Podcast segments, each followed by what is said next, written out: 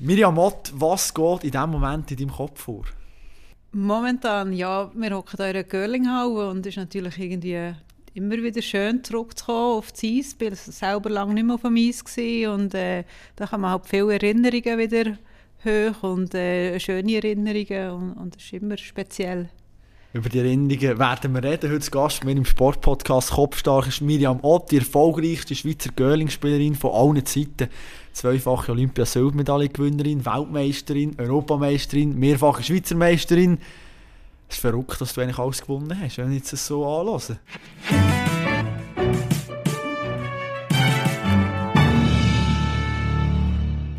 Das ist manchmal selber eine Stunde, wenn du zurückschaust und denkst, hey, Donner, es ist Wahnsinn.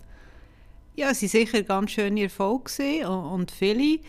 Ähm, man muss aber auch sagen, das ist über eine recht lange Periode, wo, ich die, wo wir die Ziele und die Erfolge haben dürfen feiern und von dem her, ähm, klar, ich bin sehr stolz darauf, aber ähm, sie, sie liegen auch schon ein Zeitchen zurück jetzt mittlerweile. wir sind schon in der Vergangenheit. Ich habe gelesen, wo du hast angefangen zu dieser Zeit, hat man noch böse Zungen gesagt, von wegen der Bettflaschen auf Eis geschossen oder geschoben, besser gesagt. Ist es wirklich so? Wäre zu und her gegangen? Nein, nicht so extrem, aber es war natürlich schon so. Gewesen. Ich bin mit 10 zum Curling gekommen und dann hat Curling halt schon noch das Image vom Altherrensport und eben ein bisschen Bettflaschen umschießen und äh, hat man mehr so darüber gespottet. Curling war dann noch nicht olympisch gewesen und das haben wirklich halt wenig Jugendliche gemacht. Und erst dann halt, wo, wo so ein bisschen Breite kam, ist, wo Curling olympisch geworden ist, dann haben die Leute so verfolgt im Fernsehen, hat man sehr viele Reaktionen gehabt. Und dann hat man plötzlich, haben die Leute nicht mehr gesagt, aha, ah, Curling, was ist das, so alte Herren, haben sie nämlich gesagt, ah, du spielst Curling, wow, habe ich im Fall auch schon im Fernsehen gesehen. Und also die Achtung ist ganz, äh, hat sich extrem gewandelt. Du bist wegen deinem Vater echt zum Curling gekommen, der hat auch Curling gespielt mit 10, 1982. Und die Steine, ich habe es nachgeschaut, 20 Kilo sind die schwer.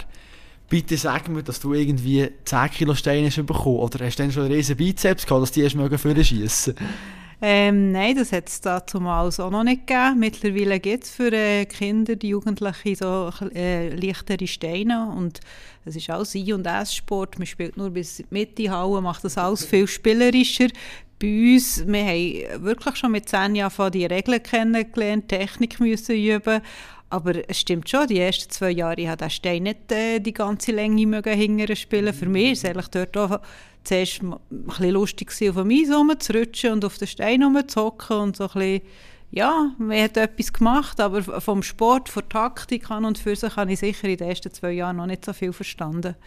Jetzt, wenn ich mich so zurückerinnere, mit 10, ich war immer schlecht im Gerätton. Das hat mich schnell verleidet, weil ich, nicht, ich bin nicht gut war. Wenn du sagst, du hast den Stein gar nicht vorgebracht, dann du auch nicht wirklich Erfolg können feiern Wie gross ist die Chance, dass der irgendwann hat abgelöscht und gesagt du, aber also, wenn ich nicht richtig mitspielen kann, dann, dann verleidet es mir dann. Ja, das Coole ist eben gesehen, dass man im Curling halt relativ schnell zum Spiel kommt.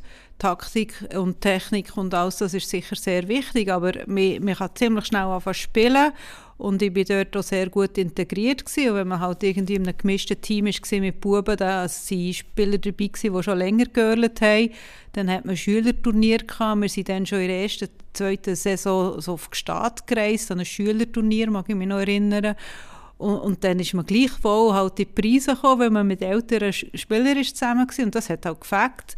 Man schon, konnte Turnier spielen, man ist schon dort ein bisschen rumgereist. Und äh, das war schon ein Highlight. Gewesen. Und so ist man halt reingekommen. Und äh, ja, es hat von Anfang an eigentlich immer gefällt und Spass gemacht. Und du als Frau, da hat man speziell zu dir geschaut, natürlich auch. Gielen nachher, wo, wo, darum, wo um dich herum hast.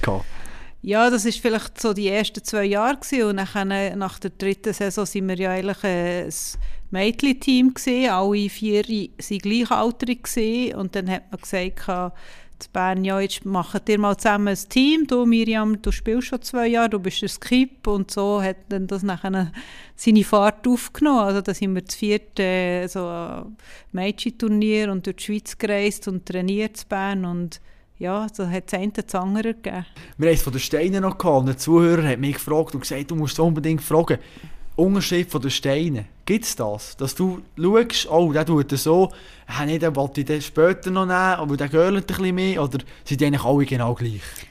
Ja, das sind dann die grossen Finessen halt im Curling, ähm, wo wir effektiv haben. Die Steine in Halle zur Verfügung, also wir müssen dann mit diesen Steinen spielen, die in der Halle sind oder die an einer Weltmeisterschaft der Weltcurlingverband zur Verfügung stellt. Und innerhalb von diesen acht Steinen gibt es immer kleine Differenzen. Also, dass einer mal ein einen größeren Bogen macht oder dass einer ein länger ausläuft oder kürzer ist. Und das ist nicht unüblich. Und das ist halt dann auch so ein bisschen ähm, das Know-how und das Lernen, das rauszuspüren und mit dem können umzugehen. Und vielleicht eben die Steine sind nummeriert von 1 bis 8, dass man es halt nicht so durchspielt, sondern einfach die Steine dann auch den Spielern verteilt, die mit dem besser umgehen können oder äh, was weniger wichtig ist oder ja, etc. Also das sind dann wirklich schon die hohen Künste vom Görling schlussendlich. Wir sind ganz tief drin und da kommt natürlich auch das Eislesen sehr wahrscheinlich dazu. Wie lange brauchst jetzt du, Miriam, wenn du auf ein Eis gehst, wie viele Steine brauchst du, um zu wissen, aha, das Eis tut so, ist da noch ein, zwei Steine, kannst du sagen, aha gut, die müssen wir so spielen, oder gibt es da auch mal, dass du ein, zwei brauchst, bis du herausfindest, ja, okay, dort tut es so und so? Ja, das ist extrem viel Erfahrung und natürlich auch extrem viel äh, Training dahinter. Weil, klar, mit meiner Erfahrung merke ich schon, wenn ich auf die Eis gehe, es gehört so oder ist so stark, aber das Eis tut sich ja auch permanent verändern, dass sie auch Ausseneinflüsse oder wenn mehr Teams plötzlich erhauen sind oder Teams früher aufhören beim Spiel, dann, dann hat das alles wieder einen Einfluss auf das Eis und das kann sich wieder ändern. Und von dem her ist man eigentlich da permanent im Prozess und äh, man versucht im Team auch permanent sich darüber auszutauschen, dass alle die gleichen Informationen haben, dass man weiß, wo was wie läuft und äh, auch das wird, äh, muss trainiert werden, im Speziellen auch im Team. Und äh, muss man schauen, dass man da Skills und Fähigkeiten sich ähm, erarbeitet, dass man da wirklich zu einem Top-Team wird. Training. Curling ist eine Randsportart. Bist du da dann zumal du gespielt hast, manchmal Profi gewesen, manchmal Halbprofi? Wie viel hast du trainiert? Wie professionell müssen wir uns das vorstellen? Ist das zu und her gegangen? Ja, das hat ähm, relativ bescheiden angefangen und dann ist, immer, ist es eigentlich immer wie mehr geworden. Und so ein bisschen, wenn, wenn man will sagen die ersten Olympischen Spiele Salt Lake City, haben wir aus Damenteam dort gesagt, wir reduzieren unser Arbeitspensum um 30 Prozent, schaffen nur noch 70 Prozent im angestammten Beruf und den Rest wir für das Girling investieren. Und das ist dazu mal fast so ein bisschen eine Neuheit gewesen. Das hat eigentlich noch fast niemand gemacht. Äh, in Turin sind wir aber auf 50 Prozent. Da bin ich sogar ähm, auf Flims gezogen, dass ich mit meiner Teamkollegin dort wirklich durch den Winter mehr können trainieren und haben wir halt im Sommer ein bisschen mehr geschafft. Und äh, für Vancouver und Sochi haben wir dann wirklich ein Jahr lang halt Profi gemacht und gar nicht mehr geschafft oder halt irgendwie dann äh, das Arbeitspensum auf 20 Prozent reduziert, aber die Mehrheit dann wirklich einfach nur noch im Sommer im Büro gesehen und im Winter vor allem am Trainieren, am Reisen, an den Wettkämpfen. Da ist einiges gegangen in dieser Zeitspanne. Bleiben wir eigentlich kurz am Anfang, 1996, der Europameistertitel. Ich habe gelesen, es sei aus dem Nichts gekommen. Bist du plötzlich, wenn du zurückschaust, ist es so gesehen, ich bin im Rampenlicht, ich bin Europameister und dann stürzt sich die Medien auf mich. Oder wie hast du das denn erlebt? Ja, ähm, es stimmt schon ein bisschen. Also ich war dann sehr jung und äh, habe eigentlich von dem her äh, noch kein Durchbrucherlebnis gehabt. Wir sind vorher nie Schweizer Meister geworden. Weder bei den Junioren noch bei den Eliten haben dann die EM-Ausscheidung gewonnen haben dort dazu mal Marianne Flottro ins Team geholt für die EM-Ausscheidung und dann sind wir an die Europameisterschaft sehr unbelastet und haben dort gewonnen und das war ein wahnsinniger Erfolg gewesen. und wir sind dann wirklich so ein bisschen das erste Mal ja, im Mittelpunkt gestanden bei den Medien, aber 96 ist Görling, wie gesagt, noch mehr an Sportart gewesen, als sie heute ist und von dem her ist natürlich die Aufmerksamkeit gleichwohl ein bisschen bescheiden gewesen. aber im Görling-Kreis ja, dann ist der erste Erfolg da, dann äh, wissen die anderen Teamgegner, okay, Europameisterin und was nachher gefolgt ist dann mit der Weltmeisterschaft Bern, ist dann so ein ganz schwieriger Moment für unser Team, dort, wo wir halt dann nicht so performt haben. Du hast die WM in Bern angesprochen, auf die werde ich einfach auch nicht sprechen. Komm, beziehe es jetzt einfach gerade vor, wenn du schon äh, angetönt hast. Die WM in Bern, Europameister, sehr jung, die Erwartungen sind hoch, man hat das Gefühl, jetzt äh, möchte vielleicht etwas an der WM. Bist du dort im Druck zerbrochen oder an was hat es gelegen, dass es dort vielleicht eben nicht so funktioniert hat? Ist jetzt in Retro-Perspektive? Ja, schlussendlich, also es ist lang, lang zurück, aber schlussendlich kann man das wahrscheinlich schon so sagen. Äh, wir waren jung, gewesen, äh, es ist eine Heim-WM, wir hatten dort Medientermine gehabt, und dort hat man klipp und klar, hat das Fernsehen uns kommuniziert, äh, das Schweizer Team müssen in Halbfinale kommen, sonst haben wir irgendwie so viel Geld irgendwie in die Aare geschüttet, das war für nichts. Und ähm, da war der Druck da. Gewesen. Und auch der Eigendruck, man natürlich äh, vor dem Heimpublikum zeigen, wie gut das man ist. Dazu ist gekommen, ähm, wir hätten dort können das Ticket lösen für ähm, Nagano, die, für die Olympischen Spiele 1998. Nein. Oh, 98. 1998, oh, genau. Und äh, wir haben dort eigentlich müssen besser sein als Team Dänemark. Und das Team Dänemark hat sich in dieser Zeit verstärkt. Und dann sind die ersten zwei Spiele, das erste Spiel war glaube ich, gegen Norwegen, haben wir knapp verloren und das zweite gegen die Däninnen, wo wir an der Europameisterschaft noch geschlagen haben. Da haben wir dann in Bern auch knapp verloren und dann ist halt die Presse auf uns gekommen und das war der Druck also wirklich immens gewesen. und wir sind schlussendlich schon in dem zerbrochen. Da hat halt der Zeit der Zanger auch nicht mehr gestummt im Team und ja. Inwiefern ist es eben auch ärgerlich, dass man sagt, man ist eine Randsportart mit der WM zu Bern, was immer so ein bisschen beobachtet werden kann, wenn man eine WM oder EM in der Schweiz ist, von kleineren Sportarten, kann das einen Boom auslösen. Wenn das Schweizer Team gut ist, bist du dann zumal das schon bewusst gewesen, was du eigentlich jetzt für eine Auswirkung könntest entfachen, sprich, was du für ein Feuer eben könntest auslösen bei den Leuten, dass du einen Girling-Hype könntest auslösen, je nachdem. Ja, mir ist sich das nicht so klar, ähm, klar bewusst, aber äh, ist sicher so. Also, das ist ja kommuniziert worden und schlussendlich ist man Sportler und will immer gut sein, aber es ist auch kommuniziert worden, wenn wir Schweizer gut sind, dann haben wir auch mehr Zuschauer und äh, ja, äh, dann kommt das eine zum anderen, aber äh, ja, wir versuchen immer das Beste zu geben und dort hat es halt definitiv nicht geklappt und äh, muss man rückwirkend sagen, ja, Bedingungen und äh, der Druck und so sind nicht ideal für uns. Inwiefern hat dir diese Erfahrung dort geholfen für die EM nachher in Basel 2006? Hast du dich manchmal zurückerinnert und gedacht, aha genau, ja, hey, das habe ich dann so gemacht, aber vielleicht Druck, nicht am Druck zu brechen, sondern hast Methoden angewendet oder inwiefern hast du das können mitnehmen dann, dann zumal? Ähm, nein, ich glaube, das waren wirklich ganz zwei verschiedene Events und Konstellationen. Also das ist viel später gekommen mit einem anderen Team und wir hatten schon viel mehr Erfahrung gehabt. Und ähm, ja, wie gesagt, dort 97 waren wir brandjung und noch fast keine Erfahrung.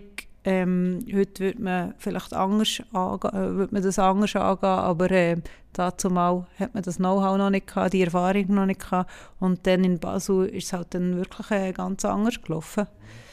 Du hast das Team angesprochen, was sich eben auch geändert hat. Jetzt du als GIP. 2002 hast du den Schnitt genommen, 2007 glaube ich auch noch einmal, nachher eben CC Davos, vorher noch CC Bern, CC Flims gewesen.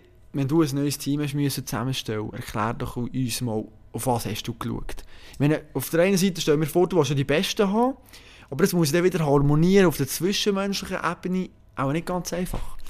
Ja, das ist genau so. Also einerseits ist man so viel Zeit, verbringt man so viel Zeit miteinander, dann muss es wirklich harmonieren untereinander, man muss Schlag kommen, es ist trotz allem eben ein Hobby, sage ich jetzt mal, also man kann nicht davon leben und man verfolgt einfach eigentlich ein Ziel oder einen Traum gemeinsam und das muss stimmen. Also es müssen auch wirklich das gleiche Ziel haben und auch all die gleiche Vision, wie man das Ziel erreichen will. Und dann muss man halt auch schauen, auf welcher Position dass man einen Spieler braucht oder sucht. Äh, das sind schon gewisse Voraussetzungen, eben, dass er so ein bisschen ja, unterschiedliche Skills, Fähigkeiten muss haben auf einer Position 1 oder aus Vizeskip. Und dann versucht man noch so ein bisschen, schlussendlich auch noch so ein bisschen Bedingungen dass Bedingungen stimmen. Also wenn man halt Spieler über die ganze Schweiz verteilt hat, wo, man dann, wo wir schlussendlich dann auch hatten, ähm, ist das halt auch nicht ideal zum Trainieren. Aber in der Schweiz spielen halt nicht so viele Leute Görling und hat halt wenig Top-Athleten und von dem her muss man dann meistens irgendwo äh, Kompromiss eingehen und das ist oftmals auch in diesem Bereich gewesen, dass man halt Teams zusammengesetzt mit Spielern, die irgendwo quer über die Schweiz verteilt waren und dass man dann dort hat müssen, so ein bisschen, ähm, ja, schwerpunktmässig an einem Ort trainieren. Hast du dir manchmal gewünscht, dass noch mehr oder sprich auch ein paar eben so professionell und so fokussiert wie du den Girling-Sport ausüben. Du bist ja zum Beispiel eben dann zumal von Bern ins Bündnerland gezogen, CC Flims, du hast dann wirklich dem Girling-Sport mehr oder weniger alles untergeordnet. Stell mir das vor, ist manchmal schwierig, aber du sagst, ja, über die ganze Schweiz verteilt und dann wir arbeiten nebenzu noch, dass man vielleicht manchmal Leute hat, die nicht dieser Weg besessen sind von diesem Girling-Sport. Ja, sicher, aber ähm, ich glaube, sie haben immer ein super Team gehabt, super Teamkolleginnen, die eben wirklich genau das haben wollen, weil sonst wäre es nicht lange gut gegangen und das gibt nachher äh, logischerweise Konfliktpotenzial über Jahre, wenn man so viel will, äh, trainieren und so viel will investieren und das nicht von jedem wirklich kann erbracht werden und dann geht es meistens nicht gut und dann hat es halt äh, auch schon ab und zu zu einem Spielerwechsel geführt, aber äh, ich kann mich dort wirklich glücklich schätzen, dass ich dort ähm, in jeder Phase von meiner Laufkarriere Top-Leute hatte. Du bist Skip gesehen. Böse Zunge behauptet ja, du seist eben Skip gesehen, weil du zu Fuß gesehen zum Büschen. Lass das nicht echt so im, im Raum stehen mal. Wieso du hast vorhin gesagt, du bist Skip geworden, eben weil man gesagt hat, ja, am Anfang dann zumal, du hast die meiste Erfahrung und du spielst jetzt mal Skip. Wieso hast du dich immer als Skip können, mehr oder weniger behaupten, außer der Olympia 2002 ist ja, hast ja nicht dadurch gesehen, aber die Rolle als Skip, wieso hat dir die besonders behagt? Ja, das ist halt, aus Skip bestimmt man die ganze Taktik und das äh, denke ich, ist mir halt schon gelegen. Ich habe die Rolle sehr gerne gemacht. Ich bin wie gesagt, so ein bisschen reingewachsen. Äh, es hat eine Phase gegeben, wo ich zwei Jahre zu drei habe gespielt Das hat mir dort auch sehr gut getan. Man hat dort auch irgendwie ganz weniger gerade Verantwortung, wenn man eben nicht nur Taktik allein bestimmt, wenn man die letzten Steine nicht muss spielen Und hankerum habe ich dann dort auch gemerkt, mal, es ist gleich das, was ich will. Ähm, ich will die Verantwortung übernehmen und ich will sozusagen ein Team führen auf dem Eis. Wir sind ja relativ eigentlich flach, äh, flach, äh, eine flache Hierarchie im Team und neben uns haben wir all die Jobs und so immer verteilt gehabt, aber auf dem Eis war man halt oftmals schon eher der Teamführer gewesen. und das hat mir Spass gemacht und offensichtlich habe ich es ja nicht so schlecht gemacht, sonst wäre, auch, äh, wäre ich nicht so lange in dieser Position gewesen. Würde ich auch meinen, ja. Jetzt, äh gehen wir mal in so ein Spiel rein. Du hast eine ganz leere Eisfläche vor dir und dein Team hat den ersten Stein. Du als Gip. Hast du da schon in die Taktik im Kopf? Jetzt vielleicht, wenn wir sagen, wieso legt man manchmal einen Guard, also vor das Haus, also wieso spielt man gerade direkt ins Haus? Was sind da für Überlegungen dahinter? Ja, es gibt natürlich so Grundstrategien, die man halt immer wieder spielt. Aber gerade mit dem ersten Stein will man eigentlich verhindern, dass der Gegner mit dem letzten Stein noch einfach in die Mitte kann setzen kann. Darum versucht man so ein bisschen den Mittelweg zuzutun und dann kommt es eben darauf an, ist man voraus oder ist man hinten drin oder kennt man die schon gut, ist das Anfangsspiel äh, kommt es darauf an, wo man ihn dort platziert, ist er vor dem Haus oder im Haus.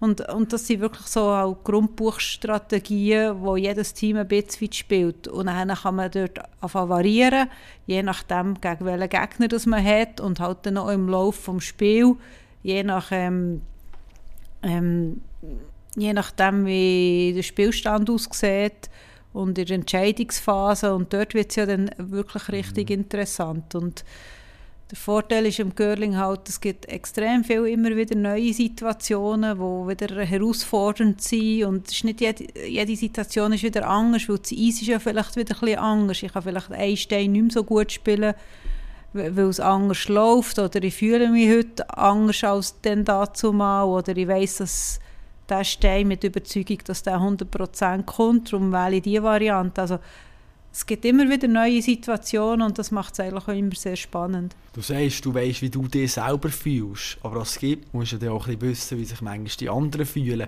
Hat es auch schon Momente gegeben, wo du gedacht hast, das wäre jetzt eigentlich der Stein, oh, der wäre perfekt, aber heute irgendwie hat sie Mühe, die Länge zu spielen oder Takeout zu spielen. Dann komme ich unsere sichere Variante und lasse einen noch. Oder sind es auch Überlegungen, die ablaufen bei dir? Oder sagst du einfach, nein, ich muss einen Stein haben, ob es die letzten drei verhauen hat oder nicht, egal? Ja, nein, absolut. Also man muss natürlich das Team auch mitspüren und es ist einfach auch sehr wichtig, dass man immer wieder zusammen diskutiert, vor allem bei entscheidenden Spielzügen, dass man halt wirklich alle zusammenkommt und sagt, schau, wir haben die und die Variante und dass vielleicht halt dort der Spieler vor allem mitentscheidet und sagt, ja, ich sehe vor allem den Stein und dann denke ich, es ist eben wichtig, dass man sich nicht dagegen wehrt und sagt, ja, aber wir spielen lieber den Anger, weil es ist halt wichtiger, dass der Stein wirklich kommt und der Spieler auch überzeugt ist. Und da, da ist sehr viel Teamkommunikation auch eben mit im Sport. Also man ist ein kleines Team, ein Viererteam und äh, man muss die Sachen wirklich ausdiskutieren, man muss sich gut kennen, man muss wissen, wie die anderen reagieren. Und äh, von dem her, also es ist wirklich extrem extreme Teamsportart. Man, man sieht das manchmal ein bisschen falsch, dass da nur der Skip alles entscheidet und eigentlich der Captain ist. Die, die Sportart lebt eigentlich wirklich vom Team. Aber es bist ja eben immer auch du, der nachher in der Öffentlichkeit steht eigentlich, oder? Hast du manchmal auch so ein gefühlt, ja, hey, aber ich komme jetzt hier wie all den Raum über, ich darf im Sportpanorama, dies, das, und die anderen drei, die haben auch einen super Job gemacht, aber über die redet man weniger, ist es manchmal unangenehm? Also das ist absolut so, ja. Also mir ist immer wichtig gewesen, ähm, wenn man wirklich das ganze Team eben hat können in Sportpanorama gehen oder so. man hat es auch geschafft. Aber ähm, es ist halt schwierig, dass die Medien, die manchmal nur mit einer Person ein Interview führen, weil es aus Zeitgründen nicht anders geht. Und da ist halt der Skip meistens einfach äh, der Vertreter vom Team gegen aussen. Aber die anderen Mitspieler waren manchmal schon dankbar gewesen, dass sie das nicht auch noch haben müssen machen Von dem her, es ist eine Rolle, wo man reinwächst und äh, man weiss das und es ist wichtig, einfach auch zu vermitteln, dass halt eine Teamsportart ist und das Team nicht nur eigentlich vom Skip lebt und äh, das ist mir auch immer sehr wichtig gewesen und darum ähm, haben das auch jedes Mal wirklich erwähnt. Es ist nachher, schlussendlich auch du, nachher, wo in Kritik gratis, also man, man sagt eben, das Team Ott hat jetzt da, da nicht performt. Wie bist du damals mit Kritik umgegangen?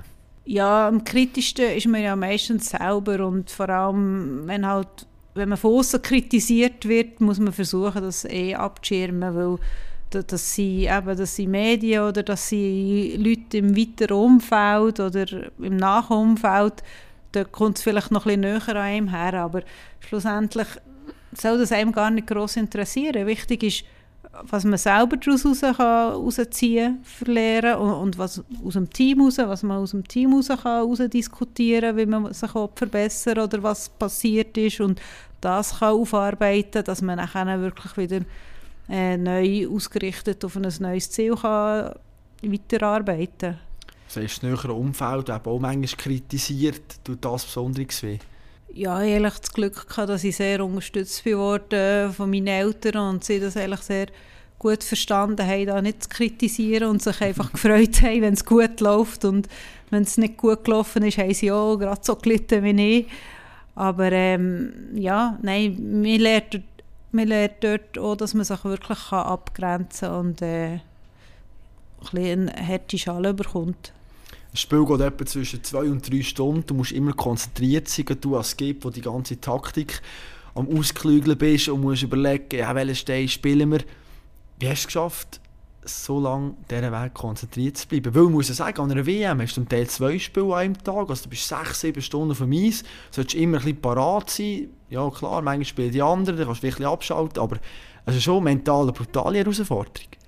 Ja, das ist es. Und darum trainieren wir auch sehr viel im Ausdauerbereich. Also man sagt halt schon, der Skip brauche ich das weniger, aber es stimmt eben nicht. Es brauchen alle Spieler einen guten Ausdauerbereich für eben Ko Konzentration. das ist neben dem Eistraining eigentlich das A und O, Kraft und Ausdauer, sowie mentales Training und ähm, ja, gehört dazu. Darum bist du auch so in Boxkeller aber trainieren, oder? Die, hat auch, die Trainingseinheit hat es auch bald gegeben, habe ich gehört. ja, genau. Eine Zeit lang ähm, habe ich ein bisschen geboxt, äh, ich bin viel joggen, auf das Velo. Ähm, ja, man versucht dort ganz am Anfang hat man vielleicht das noch nicht so koordiniert und geplant gemacht, das äh, Ausdauertraining nebenbei. Heutzutage ist man dort auch viel professioneller geworden, mit eben Fitnesstrainer, die einen Plan schreiben oder ein Physio, der sagt, schau auf das und das kommt an, du musst so trainieren. Und, und, früher hat man halt einfach gemacht, wo man gefunden hat, okay, das äh, macht sicher Sinn und macht Spaß und man hat etwas gemacht. Und, und heutzutage, äh, ja, geht das wirklich, äh, liegt das nicht mehr drin. Aber du hast eigentlich tagtäglich trainiert, kann man sagen? Ja, gegen Schluss auf jeden Fall, ja. Also man ist jeden Tag mit dem Sport konfrontiert worden, sei es im Training oder sei es eben auch in der Planung von, von Saison, mit Turnier anmelden, mit Sponsorensuche. Also es war eigentlich ein Fulltime-Job. Wir haben auf ein interessantes Phänomen noch zu sprechen gekommen, WM 2013 sieben Spiele am Stück gewonnen und plötzlich hat er vier verloren. Gut, Klammern auf, der hat noch ein Bronzespiel wieder gewonnen. Aber da habe ich mir vorgestellt, als beobachte ich viel noch. Als Spitzensportler an Wochenende super sein und am anderen läuft es plötzlich nicht mehr. Jetzt willst du mir doch nicht erzählen, dass du plötzlich das Girling-Spielen verloren hast. Du hast doch riesen viel Selbstvertrauen, das Team auch siebenmal in Serie gewonnen. Wie kann es denn so zu einem Bruch kommen?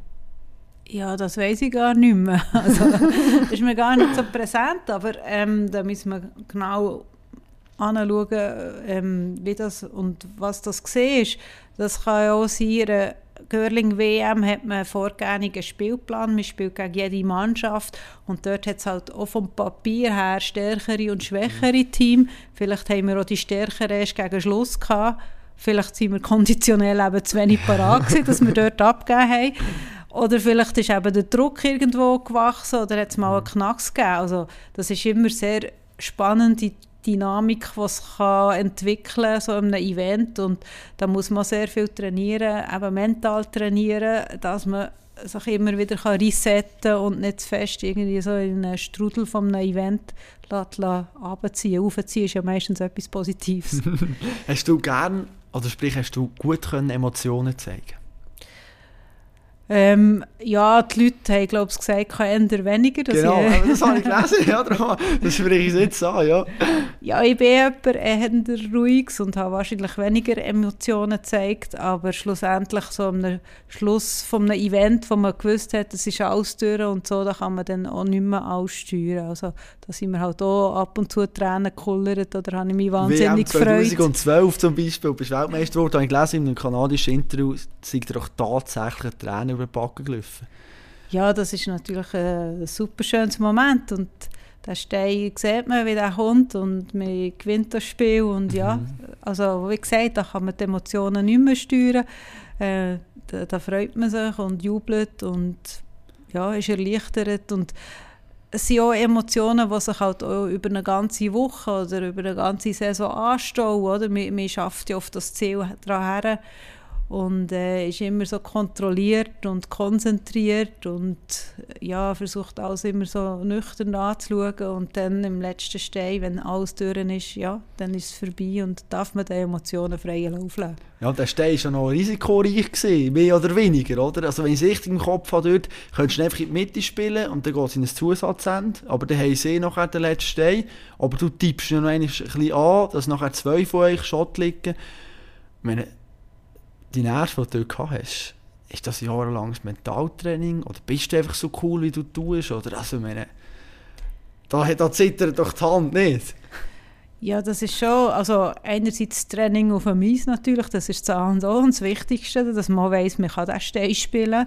Äh, wir konnten schon im Training können spielen und das andere ist halt schon das mentale Training und da haben wir auch wirklich sehr viel investiert. Äh, wir haben mit Sportpsychologen, mit diversen zusammengearbeitet äh, da lernt man nachher noch in so Situationen können umzugehen, sei das über die Atmung schaffen und schlussendlich hilft dort die Erfahrung halt extrem viel, wenn man zuerst mal in dieser Situation ist, ist sicher, äh, geht man anders damit um, als wenn es vielleicht das zweite oder das dritte Mal ist. Wobei ich will nicht sagen, dass man dann nachher weniger nervös ist, aber vielleicht hat man sich schon mehr selber Strategien zweckgelegt, wie man damit gut umgehen kann.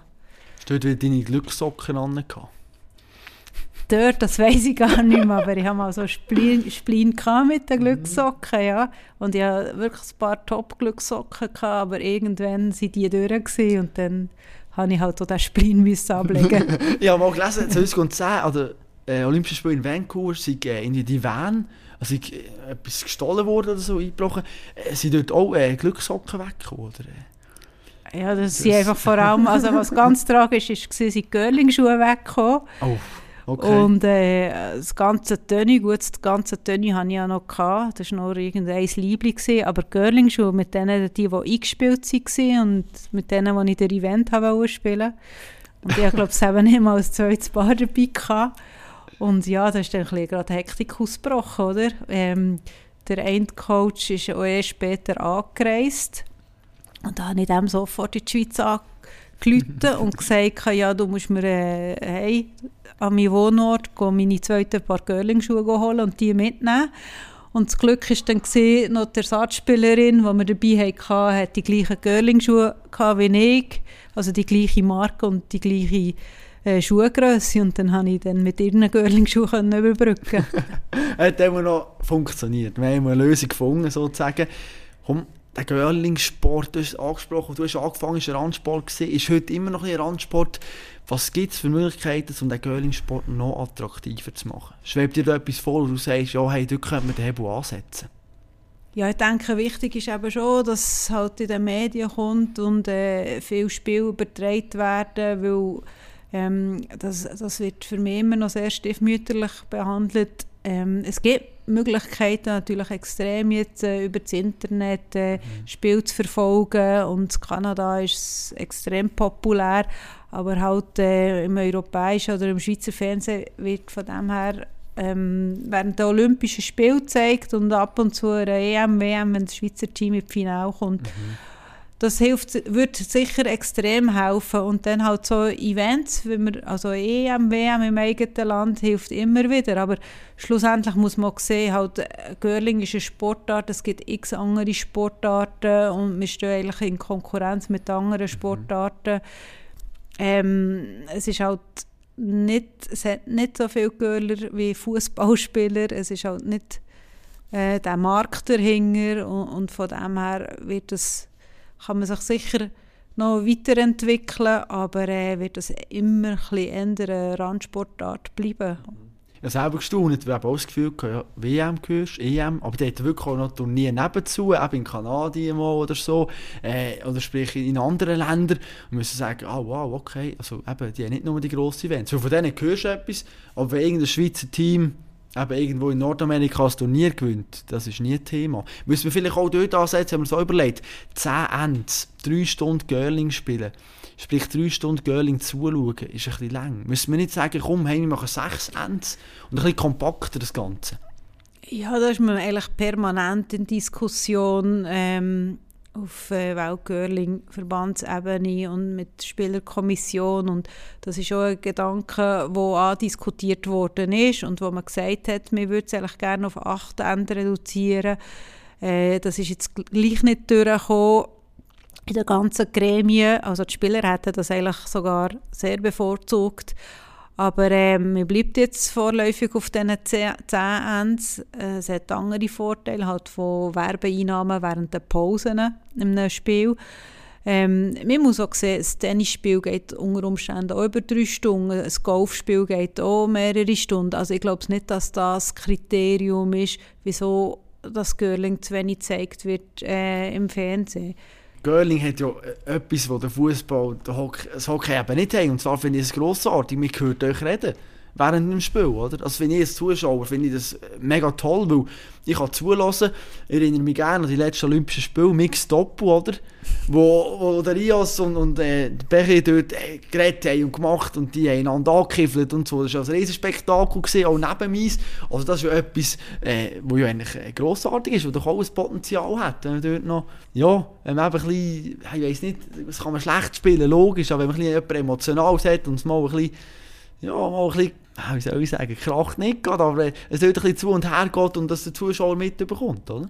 Ja, das ist sicher ein attraktives äh, Element, das wir haben, also wo der, mit, wo der Zuschauer kann kann, sozusagen, absolut es ist halt immer individuell, wie die Teams miteinander kommunizieren. Mhm. und, und, für uns ist so, mit dem Mikrofon im ersten Moment denkt man vielleicht noch dran und äh, mit der Zeit vergisst man es und dann passiert mal ein Fluchwort oder so, wenn halt etwas nicht gelingt, aber ähm, ja, das, das ist spannend für einen Zuschauer, ich denke aber trotzdem, man muss also dem Zuschauer noch mehr so das taktische Spiel mit überbringen. Es hat dort eine gewisse Komplexität und dort muss man halt wirklich auch ansetzen im Kommentieren von dem Spiel mhm. und im Erklären von dem Spiel. Dort ist man in Kanada viel weiter und auf einer guten Fachebene, wo man in der Schweiz halt, ja, die Leute haben das... Äh, eigentlich kennen das gleich noch zu wenig, die mhm. Regeln und um was das geht und das braucht halt einen gewissen Prozess. Also wenn jetzt SRF zu dir kommt, Miriam, und sagt, wir brauchen dich als Co-Kommentator, das sagst du sehr gerne, weil ich wollte das den Leuten erklären. Ja, genau. Momentan ist es so, dass äh, die ehemalige Teamkollegin Carmen Schäfer-Müller äh, das macht als Co-Kommentatorin und sie macht das sehr gut und ähm, ja, sie immer ich finde das sehr wertvoll, dass eben mittlerweile der Kommentator vom Fernsehen dort ist und dass man nachher eine Fachperson noch an die Seite stellt. Das macht es halt gerade viel lebendiger und man kommt ein bisschen mehr irgendwie Stories vom Sport, von den Sportlern mhm. mit über. Also das ist ja nicht nur im Curling, das sieht man im Skisport und überall mhm. auch. Frage ist, im Göling braucht es im Göling überhaupt noch einen Kommentator? Oder könntest du mit den Garmen machen? Zwei, die wirklich drin sind, oder? Die nachher eben noch einem Team gespielt haben, wo nachher auch noch ein Dialog wird entstehen vielleicht. Weil manchmal beobachte ich das eben, Kommentator hat vielleicht nicht ganz das Wissen, das ist nachher mehr einseitig, was sie erklärt und so könnte ja, könnte auch noch interessante Varianten werden, nicht?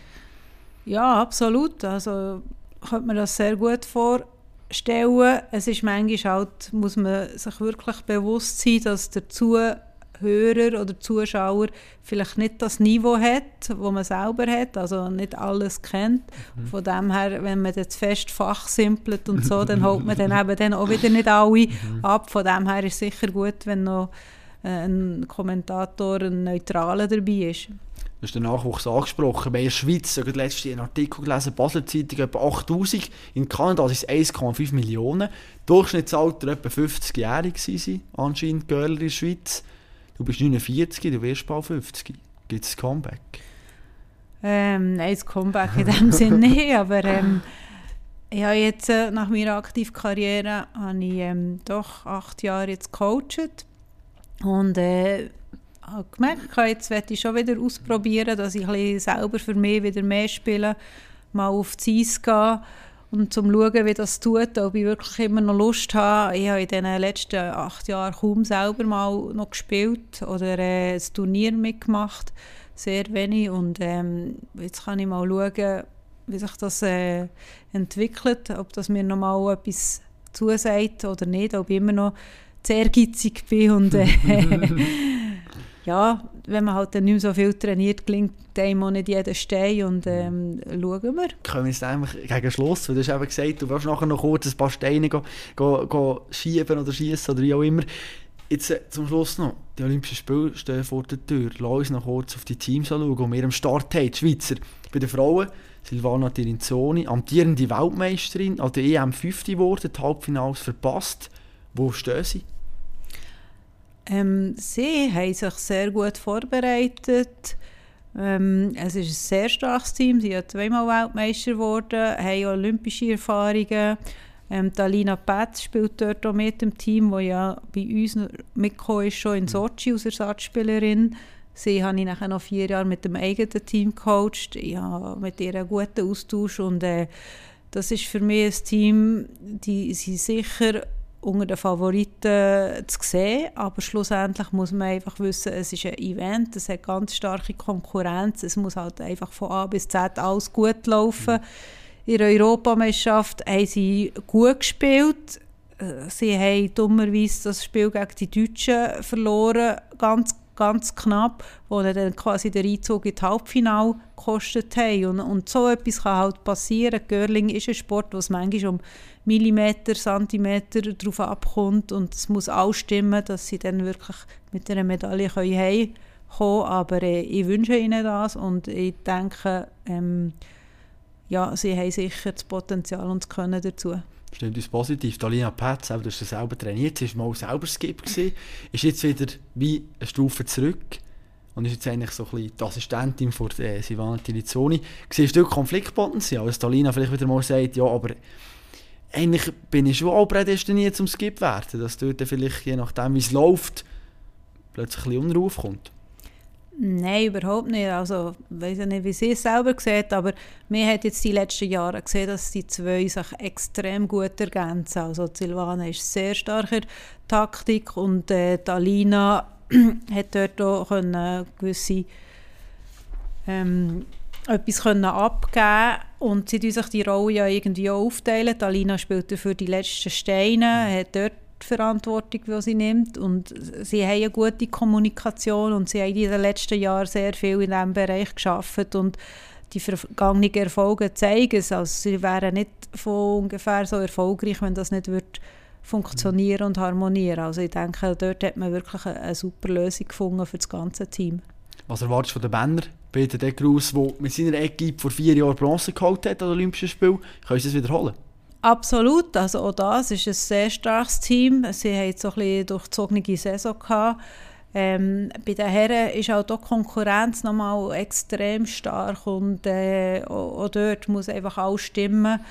Ähm, sie können auf Top-Level Girling spielen, können die besten Team, die anderen besten Team von Welt schlagen. Also von dem her, eine Medaille ist ihnen wirklich äh, zuzutrauen und hoffe auch dort und drücke die Daumen, dass es dort klappt. Rosige Aussicht. Aber dann noch das Mixtop, das sicher auch spektakulär wird. Noch kurz ein letzter Aspekt, der mich wundernimmt im Girling-Sport. Das Wischen. Eben nicht Besseln, das ihr macht, sondern das Wischen. Erklär uns kurz, wie fest kann man den Stein hier beeinflussen? Also wenn ich jetzt komme und einen irgendwo, ist, ah, ja, irgendwo einen Meter wegsetzen, kannst du mit dem Wischen noch den retten, oder nicht? Ja, also es kommt auf die Eis drauf, ähm, drauf an und natürlich auch auf den Wischer, wie gut das er wischt. Aber man sagt schon, dass man einen Stein verlängern kann, so zwischen 1 bis 2 Meter. Dann kann man ihn in Richtung äh, beeinflussen, dass er eben weniger stark so einen Bogen macht. Mittlerweile hat sich zwischen und eben die ganzen ähm, Besen und Technik so weit äh, weiterentwickelt, dass man das ein bisschen mehr müssen reglementieren dass all die gleichen Besen, respektive den gleichen Stoff auf dem Besen mhm. haben. Ähm, wo man da sehr stark hat umgetüftelt und, und die Steine wirklich zu fest hat können beeinflussen ähm, Das ist jetzt reglementiert und man kann also nicht mehr nicht nur Geräder machen, der Stein, man kann eigentlich auch schauen, dass er eben mehr gehört, indem dass man von der richtigen Seite wischt. Also auch das ist eine ähm, extremes Know-how und hat sich extrem weiterentwickelt. Aber ähm, ja, ein guter Wischer bringt sicher einen Stein einen Meter weiter, als man gespielt hat. Ganz interessanter Aspekt vom Girling. Ich lade dich jetzt gerade springen aufs Eis. Noch eine letzte Frage, die stelle ich jedem von meinen Gesprächspartnern, und zwar die von dir wissen, Miriam, was ist dein Sportmoment, wo du live vor Ort oder vor dem Fernsehen mit irgendeinem Sportler, muss kein Schweizer sein, richtig mitgejubelt hast und eben richtig Emotionen gezeigt hast auch. Sportmoment vor dem Fernsehen? Ja, oder live vor Ort, wenn ein Sportler-Event du bist Aha, besuchen so. oder so, oder? Uh, das gibt sicher ein paar Momente, da muss ich gerade schnell studieren. Oder schaust du überhaupt andere Sport? Oder schaust anderen Sportler beim Sport machen zu im Fernsehen, auf SRF oder wo immer? Ja, ja oder sicher. So? Mal, schon? ab und zu schaue ich schon, vor allem Olympische Spiele ja. oder EM-Weltmeisterschaften. Ähm, ja, ich verfolge halt das Girling mhm. immer noch sehr stark. Und äh, als Alina mit der Silvana Tirinzoni Weltmeisterin geworden sind, da hatte ich sicher extrem Freude gehabt vor dem Fernsehen daheim auf dem Sofa, weil es ist einem so nah, man weiss, was, äh, ja, wie sich das anfühlt und was sie jetzt gerade erleben und dann kennt man die Leute noch, sie sind so nah und, und da kann man sich doppelt mitfreuen. Mhm. Olympische Spiele werden in der Nacht sein, Peking, Zeitverschiebung, stehst du auf zum Spiel schauen? Ja, das weiß ich noch nicht gerade so, aber äh, sicher, wenn es dann wichtig wird, auf alle Fälle, äh, Vorrunde, denke ich, schaue ich dann einfach so die Aufzeichnungen durch. Also ist gut. Kannst du auf Blick meine Artikel lesen, die ich schreibe darüber, von dem her passt das. Wunderbar. Miriam, danke vielmals, du warst mein Gast. Gewesen. Hat mich mega ja. gefreut, sehr spannende Einblick und wünsche dir alles Gute für die Zukunft. Danke. Miriam Ott prognostiziert also hervorragende Olympische Spiele für die Schweizer Göhler und Göhlerinnen. Wir werden das natürlich ganz genau beobachten. Ich werde euch auf dem Laufenden halten, weil ja vielleicht auch dir meine Blickartikel werden lesen. Ob das Miriam macht, da bin ich mir noch nicht ganz so sicher. Hätte es nicht wahnsinnig überzeugend tönt, aber wer weiß, mal schauen. Schön, hast du wieder reingelassen, hat mich mega gefreut, über einen Girling-Sport zu reden. Ein Sport, wo irgendwie wir kennen ihn, aber er ist mir nicht ganz so neu. Ich weiß nicht, wie es dir geht, aber ich habe ihn halt noch nie ausgeübt. Hast du ihn schon mal richtig erlebt? Hast du schon mal den Stein dort geschossen oder eben geschoben, besser gesagt? Hast du mal gewischt und nicht gebesselt? Hey, von deinen Erfahrungen, da könnt ihr vielleicht profitieren. Schreib mir doch mal, wie du das gefunden hast, weil ich habe mir vorgenommen, jetzt auch mal aufs Eis zu gehen und da mal ein paar Steine für zu schieben und mal schauen, ob das echt einfach ist, schwierig, wie das Ganze görlet und vor allem, ob ich den Käbenstein auch einen Meter kann verlängern mit meinem Wischen. Wobei, ich weiss nicht, wenn ich meine Oberarme anschaue, es wird auch bisschen schwierig, aber vielleicht finde ich auch einen technischen Kniff und kann das dann so lösen. Wir werden es sehen. Hey, ich danke dir, dass du wieder mit dabei bist. Kannst mir ja ein Feedback geben auf Instagram oder Facebook, Kopfstark mein Name. Und jetzt lass uns noch in die Zukunft schauen. Nächsten Freitag wer wird mein Gast? Ich fange so an, es geht in die Leichtathletik, wir haben eine junge Athletin, wir sind im Stabhochsprung. Ja, jetzt hat es bei dir langsam rattern, du kommst sicher drauf, hat an den Olympischen Spielen teilgenommen. Im letzten Herbst hat sie einen schweren Trainingsunfall gehabt. Kommt es langsam? Ja genau, es ist Angelika Moser, ich werde zu Besuch in Macklingen haben wir da schon ganz viele Fragen überlegt und du hast ja vielleicht auch noch eine Frage und dann kannst du mir die stellen, weil wenn du das noch vor dem 26. Januar hörst, dann ist das Intro gar noch nicht aufgenommen und du kannst über die sozialen Kanäle mir die Frage dazukommen und ich werde die an Angelika direkt stellen. Das ist doch mal Teamwork. Dann sind wir wieder beim Girling, bei Miriam Ott. Der Kreis, der schließt sich. Ich wünsche dir ganz schöne Zeit, mach's gut und bleib sportlich.